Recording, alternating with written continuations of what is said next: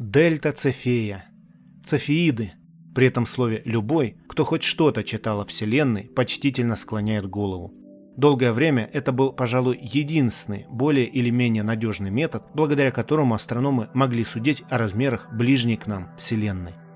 Отлично работает для расстояний порядка галактического окружения Млечного Пути и его окрестностей.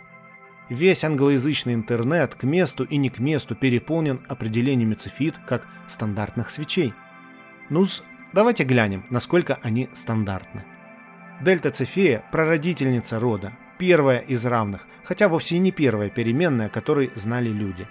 Найти дельту на небе не просто, а очень просто – это левая нижняя звезда конвертика созвездия Цефея. Со своим склонением в 58 градусов в северных широтах она не заходящая, видна практически круглый год. Согласно новейшим исследованиям космического телескопа Хаббл, дельта находится на расстоянии в 273 парсека с 4% погрешностью, где-то 890 световых лет.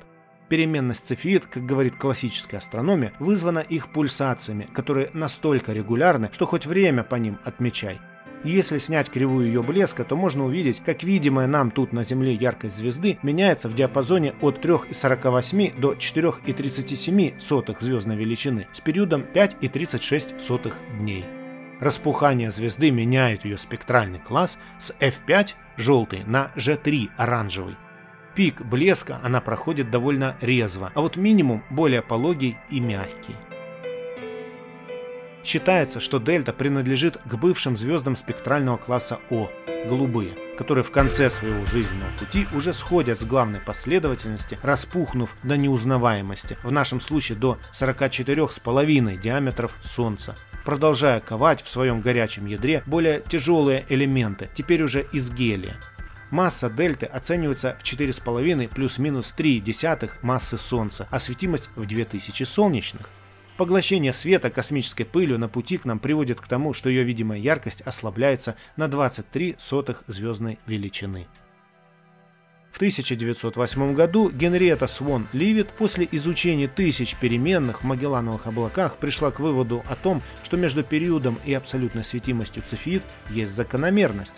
Ее исследование продолжил в 1913-м Эйнар Герцшпрунг, а в 1915-м Харлоу Шепли, который первым попробовал откалибровать цефеиды и определить по ним размеры Млечного Пути и место в нем Солнечной системы. В 1924 году Эдвин Хаббл при помощи этого метода Шепли установил, что переменные в туманности Андромеды находятся далеко вне пределов Млечного Пути, фактически открыв нашу Вселенную. Определение расстояний по цефеидам вовсе не было путем, осыпанным лепестками роз.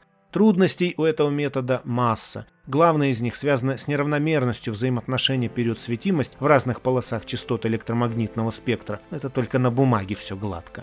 Влияние металличности звезд, фотометрическое смешивание, а также совершенно непредсказуемое поглощение света межзвездной пылью. Все это неучтенное, преувеличенное или преуменьшенное может оказать серьезнейшее влияние на нашу шкалу расстояний. Представьте, если бы мы ошиблись с абсолютной светимостью дельты Цефея, скажем, на треть. К счастью, переменных звезд в галактике очень много, и это позволяет нам проводить калибровку одних звезд другими, все время проверяя и уточняя свои расчеты. История с дельтой Цефея получила неожиданное продолжение в астрофизике уже в наше время. Во-первых, космический телескоп Спитцер установил, что дельта производит сильнейший ветер, который в сочетании с пульсациями и ударными волнами в атмосфере звезды выбрасывает наружу материи в эквиваленте в одну солнечную массу в миллион лет. Вся эта материя движется со скоростями до 35 км в секунду. В результате вокруг дельты образуется конверт материала поперечником в 1 парсек с центром внутри звезды, содержащим от 7 до 21 солнечных масс нейтрального водорода. При встрече этого материала с межзвездной средой образуется настоящая ударная волна. А в дополнение ко всему она еще сама движется. Собственная скорость дельты около 13,5 км в секунду. Можно себе представить, что там происходит. Конечно, этот конверт сам по себе поглощает видимый свет дельты, и она в инфракрасном свете выглядит ярче, чем в визуальном. Конечно, это несет необходимость внесения поправок в ее абсолютную светимость и, соответственно, измеряемые при помощи нее расстояния. Дело перестает выглядеть слишком уж тревожно, если учесть, что калибровку расстояния астрономы проводят по сотням и тысячам звезд, и в такой большой статистике роль отдельных ошибок становится значительно меньше, чем если бы мы использовали всего 2-3 звезды. Дельта является участником звездной ассоциации Цефей OB6, и из возраста других звезд этой ассоциации можно сказать, что ее возраст около 79 миллионов лет. Но и это еще не все. Оказалось, что Дельта — это четверная система, две пары по две звезды. Визуально Дельта уже давно была разрешена на Дельту А и Дельту С. Но вот обе они, в свою очередь, являются спектроскопическими двойными звездами. Масса компонента Дельта-Б от 0,2 до 1,2 солнечных масс. Она обращается по сильно вытянутой орбите с периодом 6 лет вокруг компонента Дельта-А массой около 4,5 масс Солнца. Весь этот хоровод прекрасно сочетается в один танец и следует единому ритму пульсации основной звезды Дельты-А. Дельта Цефея – непростой орешек, который виден на вашем небе практически каждую ночь. Не упустите случая взглянуть на нее в бинокль или телескоп. Отдайте дань уважения этой настоящей звездной знаменитости среди звезд первого и второго населения нашей галактики.